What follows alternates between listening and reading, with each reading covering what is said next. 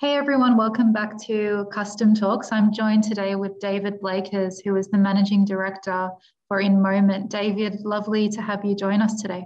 Thank you. Looking forward to the conversation. Likewise. So InMoment, so this is basically a, a customer experience and improvement platform focused on improving customer experience operations, voice of customer, and the overall customer experience. Um, and you're the Managing Director. So tell us a little bit around your team and the A PAC office. Yeah, sure. Um, so look, InMoment, uh, just, just to level set on what InMoment does and how we help clients, we're helping, I think, many of the leading brands across the A PAC region to improve the customer experience, the employee experience they're delivering day in, day out.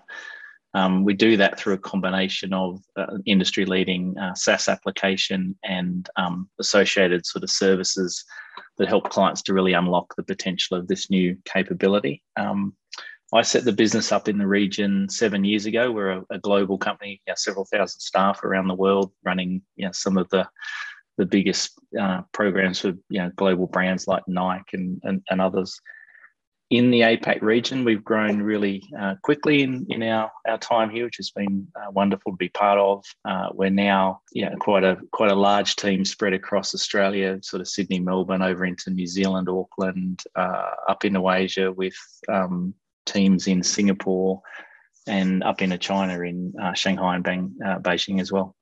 Yeah, it's, it's very interesting, like learning a lot around your company, because um, there's so many different sort of areas that you and the team kind of focus on. Um, and, and the beauty about it is that customer experience is such a broad term that everyone is really focused on customer experience today. So it's not really just only C X leaders, it's basically the entire sort of, um, it's, it's really companies as a whole. Um, I guess, I guess I'm quite curious. So obviously, um, you and the team focus on that the the customer experience ecosystem itself, and would be talking to a lot of leaders all the time, right? So it's a lot of different companies. Um, you mentioned a few of them just earlier. So I'm quite curious to learn, like, what are some of the challenges you're seeing the C X leaders really facing at the moment? What's the key pain points or stories that you've um, you've heard from um, from them?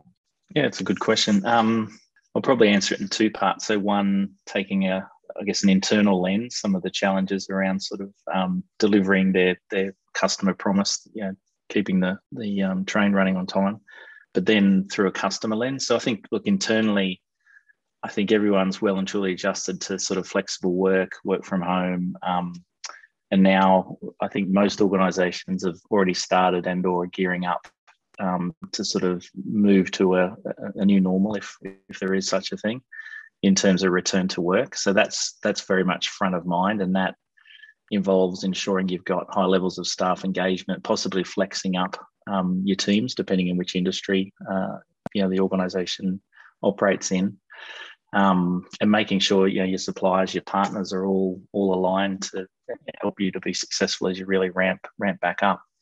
Um, so that's, I think, something that's that's definitely uh, front of mind. Um, from a customer perspective, I think uh, the the last sort of twelve months, and most most recently in the the last sort of you know, few months, I think most organisations have experienced you know, huge um, uptick in digital transformation investment. So with that, um, you know.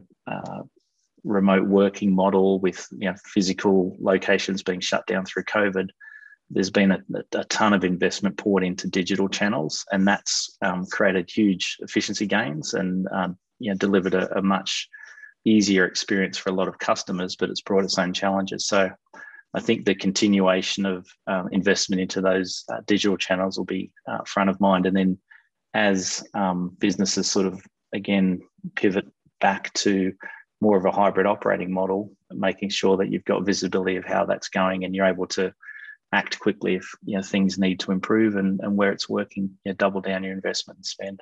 Mm. That's going to be quite interesting when, um, you know, with this sort of hybrid working model, like you're saying, because we're going to be seeing like a lot of people, um, you know, some, some team members in the office, other team members outside the office as well. So really what you're saying around making sure that the tech is up to scratch, it really does need to um, be consistent across all different sort of ways of working, so that, you know, our staff and our teams are able to, you know, give the output that they need to, really. So the, the first thing is having real-time visibility. And once you've got that visibility, it's then getting it into the hands of the right people across the organisation to do something with it, to coach the teams, to reach out and recover a customer if something hasn't quite gone you know, right, or you know, to reinforce the right behaviours amongst your, your teams and partners. Yeah, absolutely. Mm. Um, I've, I've listened to you speak um, a few times, and I always find this really very interesting. So um, talking around R O I when it comes to the customer experience um, portfolio, the customer experience sort of division, I guess is the right term. So quite curious, um, what's kind of your sort of um, thoughts on the process, the secrets, if you will, um, around how we're getting custom, the customer experience department able to deliver R O I back to the business? Because that's always been a pain point for the department. It's proving that um, they are delivering R O I, which they are. We know that they are, but how do we, what, what's the secret? Yeah, it's a, it's a really good question. I think um, just about anyone in any organisation, if it's a you know, not-for-profit or you know a um, commercial enterprise, understands the importance of delivering a good uh, customer experience or stakeholder experience. But proving the, the financial benefits of doing that is something that, as an industry, has, has been a challenge. Um, I think for, for the C X function within an organisation to move from being a nice-to-have to a must-have, there's a few Uh, things you can do um, consistently that that will, I think, elevate the importance of the team, the role, and make sure you continue to get a lot of investment. Um, the first one would be to ensure that you've got your uh, C X strategy lined up to your corporate goals and your corporate strategy. If everyone in the leadership team understand how at least one or more of the, say, four or five big strategic initiatives the organisation is going to focus on, needs the C X function, needs these real-time insights, this action, you know, insights to action capability um, to enable that corporate strategy to be successful, then I think you're halfway there. Um, having strong uh, leadership commitment to this is probably the, the next biggest and most important driver. So having a leadership team that just talk the talk but don't walk the walk makes it really difficult for the C X function. But assuming you've got the leadership commitment, you've got sort of your purpose and the program roadmap aligned to your corporate goals, then it's um, it's putting in place the right um, success measures for each of your listening posts.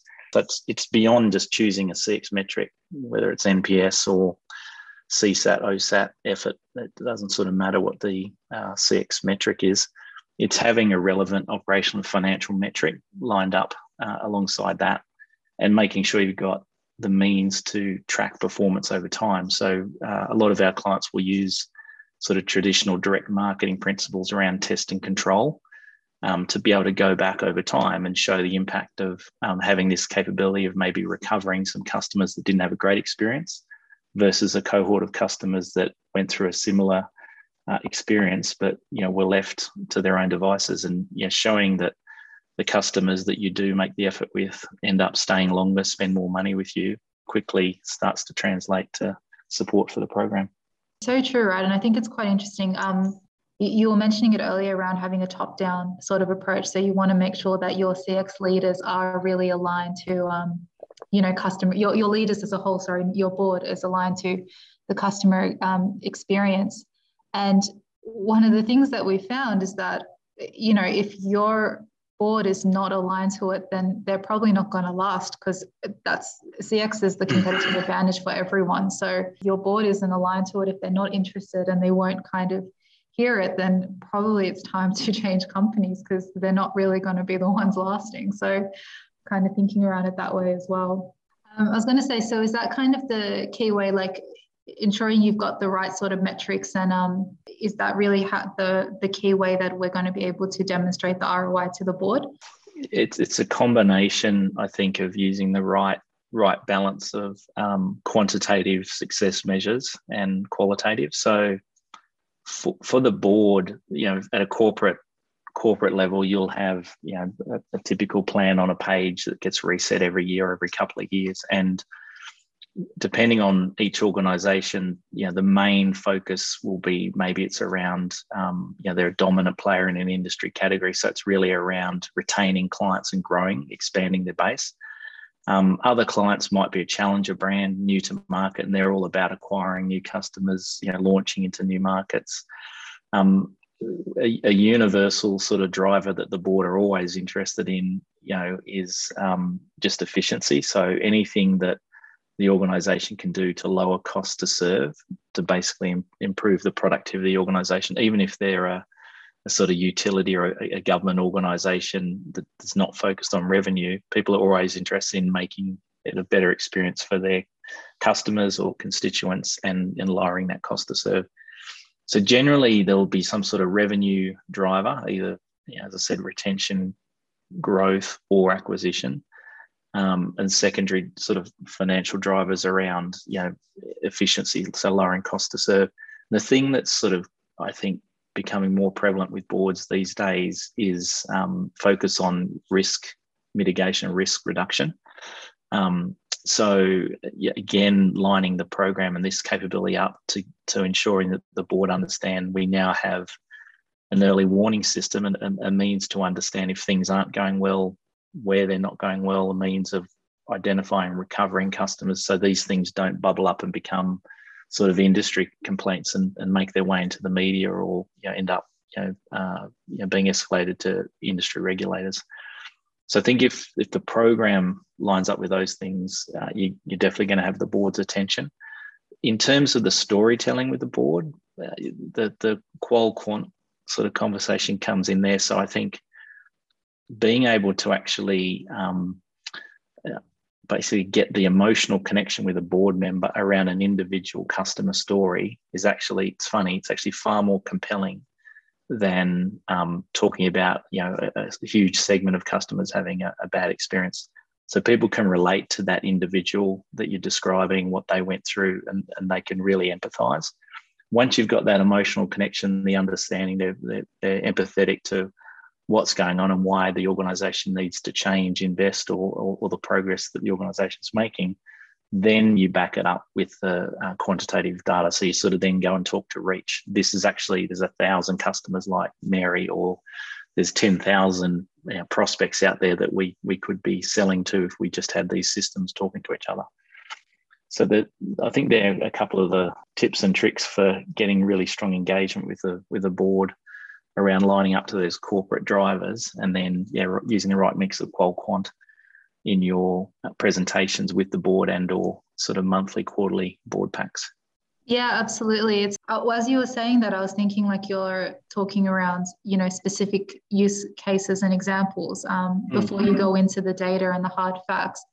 You're humanizing it in a way, and it's really um I think the thing is that we sometimes forget um this does, I don't know how good this sounds, but I mean it should sound good actually, like when we're thinking, we we do a lot of work in the customer experience space, right? Sometimes we need to think around the internal sort of ecosystem, and we need to almost think of our um our board almost as a customer. Really, what do they want, what drives them? And that's kind of how we educate them in the same way we would educate a customer on little things.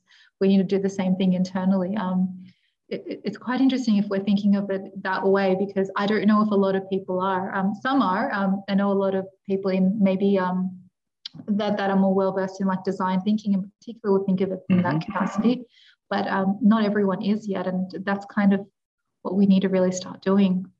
I think, I mean, under, understanding the thinking styles of your leadership team and or board members, um, you know, just different people relate to information in a different way, and they, they respond to it either better or worse. So some people are obviously, you know, more commercial, operational uh, in the way they think and process information, and they want to consume insights. Others are, are very strategic. They, they, they're less interested in the detail.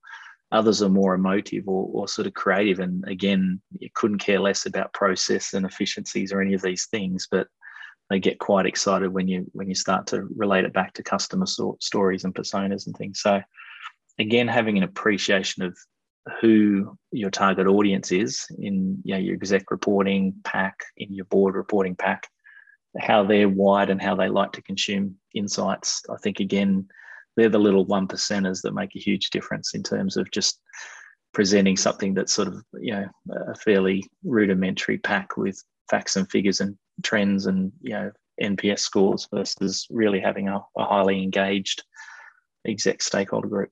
Yeah, one hundred percent. Yeah, what, totally.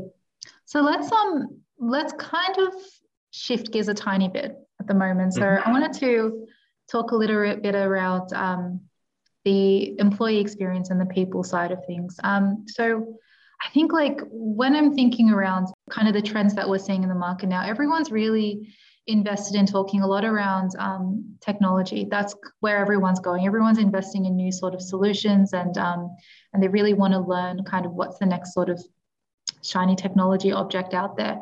But sometimes I guess the the employee experience sort of component is also very critical. And I'm very curious to kind of learn where in in your kind of viewpoint does employee experience and culture kind of fall into place, especially when we are really focused on the tech ecosystem at the moment? Yeah, I'll answer the, the E X question, but just from a, from a, I guess, a C X and E X market perspective, and if I think as a consumer you can relate to this, investing in technology alone is not going to really have the impact you're looking for, um, despite, I think, even as a consumer, your your best intentions when you go out and buy a you know a fancy digital camera or a you know, big screen T V with a thousand functions, you end up only ever using a handful unless someone's guiding you and supporting you along the way and evolving you know, your own capabilities and helping you progressively to unlock more and more of that capability. And that's when the technology uh, kicks in, because the technology is allowing you to sort of scale the program you're running and have the flexibility you need to get to the insights quickly. But just the tech alone won't won't sort of get you there. So that's that's really the in-moment difference. It's a combination of practitioners and experts that will guide our clients on how to embed this capability, how to get the most out of the technology, not just you know license and technology and leave you to a you know your own devices or or sort of push you off to a partner. Um, in terms of employee experience and C X, look, um, your your staff, either front of house, you know, your, your staff, your locations, your sites, your storefront, your contact center, et cetera, they're obviously representing your brand. So whatever your customer promise is and whichever target market you're focused on, your front of house teams um, are the ones day in, day out representing the brand. And so if, if they're enabled to, to do a good job, they get the right systems and training and support needed, the resourcing, they'll be highly engaged, and it'll result in you know, really strong customer advocacy, customer loyalty. From an employee experience perspective as well, it, I think it's really important to also factor in um, all of your back of house roles. So often finance, I T, some of the sort of you know, network ops type roles, at first they may not think they have much of an impact on customer, but really all of the, I think the foundational capabilities that they design and uh, build and, and run uh, to allow the frontline teams to engage with customers are every bit as important. So having a, I think, a highly engaged workforce, both front of house, back of house, um, is critical to delivering good customer ex- uh, experience. So if you've got a lot of turnover in your teams, it's really hard for the, you know those new team members coming on to understand all the nuances of the space, the products, the services, and deliver a good experience. Whereas if you've got a really engaged team, you know, they, they're staying around for a good while. Uh, so they're learning um, all, all the different you know, tips and tricks and nuances. They're just going to be better equipped to deliver a good experience for your customers. So we see consistently um, a really strong relationship between um, you know, staff engagement and customer advocacy. So you can literally um, you know, benchmark that across an organisation based on location. And if you've got really poor you know, customer satisfaction, you'll quickly see that there's also often really low staff engagement. Uh, and it's the chicken and the egg sort of situation there, what, what you need to fix first. But obviously it all starts, I think, with your, your people and your ability to support them. So it's a, it's a really important uh, space for a lot of our clients. We're doing both their employee experience and their customer experience. We've got you know, a number of clients where we just do employee experience. It's funny, we've started that way, and we we sort of end up eventually helping them with their customer experience strategy as well. But the, the two are highly you know, interrelated. Yeah, absolutely. It's the, the point that you raised as well around the fact that, you know, if you're having high turnover, it's it's very hard because there's a lot of training that needs to go into the teams to make sure mm-hmm. that they are up to the standards that they need to for um for that consistent customer experience. And as you said, it's not just one division. It's not, say, your customer service department or, or any of your front-facing team. It is them, but it's also your operations, it's your back-end. Your I T teams also need to understand customer experience these days um, in order to make sure that we're integrating the right technologies um, into our into our system. So it's not just user-friendly, but it's also customer-friendly. So um, it's very much a combined approach. It's ne- it can't be siloed anymore. And I think people are finally starting to recognize that. That's right. Yeah. So one thing that um, I think is quite interesting to note is that when we're thinking around our customers, our customers really, they're not staying the same, right? So they're always changing their opinions, their behaviors. They, they change at quite a rapid pace, especially these days. So um, I'm quite curious, like, how do you think we can continue to drive customer loyalty and retention when our customers can be quite unpredictable? It's a very, it's the million dollar question. Very good question. Um, I'll elevate up and say the, the only constant now is change. And I think most organizations understand that. And the, the organizations who are, I think, yeah, better equipped to adapt and evolve are the ones who typically um, yeah, end up surviving and or dominating in their particular industry category. Um, uh, with that changing consumer landscape, um, yeah, an organisation obviously yeah, needs to follow the same principles regardless of industry they're in. You know, we, we need to be really clear around what our proposition is going to be. Are we going to be a discount brand, a premium brand? Uh, where are we going to play? Like, what, what is our, our our target market? Is it a certain demographic of customer? Is it geographic focus? Um, you know, what are the, the the sort of typical personas we're selling to or servicing? Um, once they're really clear on that, and and obviously they factor in emerging trends in industry, and they're constantly testing that. But they they need to obviously, as an organisation, land on their customer proposition, who they're going to focus on. They then have teams obviously um, go about designing the experience that's going to be delivered across all of the different channels that they operate through, be it digital, be it physical, um, through partner channels in some cases. And then they try to activate that, that uh, customer experience that's been designed in line with the customer promise. That's the hard bit. um, driving consistency through your own internal teams and networks, maybe through franchise partners, maybe through just a, a sort of reseller referral partner network. Those things are, are really challenging. So to affect change and, and to drive consistent excellence, you need visibility of what's going on. As I said, that means getting real-time sort of uh, signals coming back through solicited feedback, through survey programs, through unsolicited feedback, through social sites, review sites, uh, compliments, complaints, um, yeah, even pulling in sort of stated and uh, observed data from operational financial sort of uh, reports. So when you've got that that mix of real-time signals coming in and you're able to, you know, understand that, analyze it and enrich it with things like text analytics, push it back out into the, the hands of the right people in the organization, the first thing you can do is understand the experience we designed across our network, is it being delivered consistently? And often that's the low-hanging fruit. Often there's pockets of excellence. You want to replicate those, but you you might have, you know, some, you know, team members, partners, stores, franchisees, whatever it is, that are really struggling. And so you can sort of work on addressing that consistency. Once you do start to get the consistency right, you then are able to sort of reflect back and say, okay, we're now delivering the customer experience we designed across the different channels, across their end-to-end customer journey. Is it having the impact? Are we taking share? Are we achieving those corporate goals around retention, growth, acquisition, you know, lowering costs of serve, whatever it was? Are we delivering? And if if the answer is yes, then you were spot on with what you were designing and where you wanted to play. If the answer is no, then there's, you know, you've got to iterate and you've got to go back and, and do this all again. So the only constant is just constantly changing, evolving. Um, but it starts with driving consistency. And then once you've got that, it's really optimizing. It's really then looking to introduce, you know, expanded service offerings, differentiated service offerings to start to increase your share of wallet amongst your base. And then, yeah, constantly testing, I think, new propositions to attract net new customers. is the way most most organizations that are doing this well are sort of running, and having that real-time visibility and ability to act on the insights coming through across all the different levels in your organization is so critical to that. I think that agility. It's definitely never boring, to say the least. No. no. Yeah. So I guess, what is one key top tip that you would give every C X leader who are trying to really, I guess, redefine their customer strategy at the moment?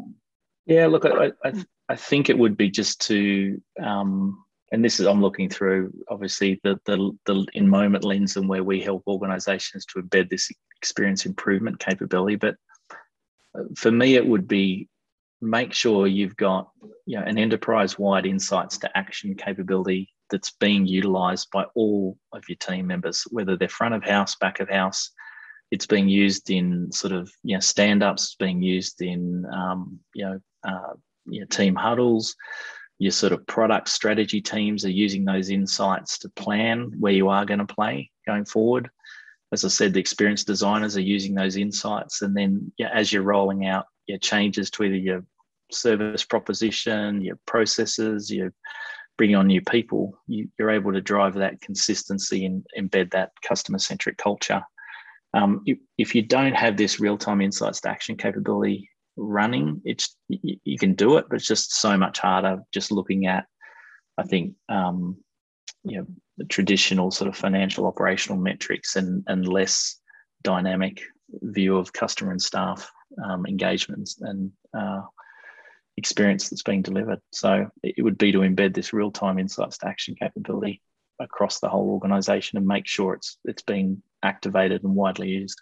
I think we need real time as well, like to the point of the fact that customers are so unpredictable now, um, mm-hmm. and they do change so rapidly. If you're not really having that real time data and insights, then you're never going to move at the pace that they need to. And one of the analogies I think um, I've personally liked using is, you know, we're always running, it's like, it's like we're running a marathon trying to catch up to our customers, right? But we don't want to constantly be chasing them. We want to be at the same pace that they are. And it's, it's the real time that is going to be the first step, I guess, in helping us kind of achieve that.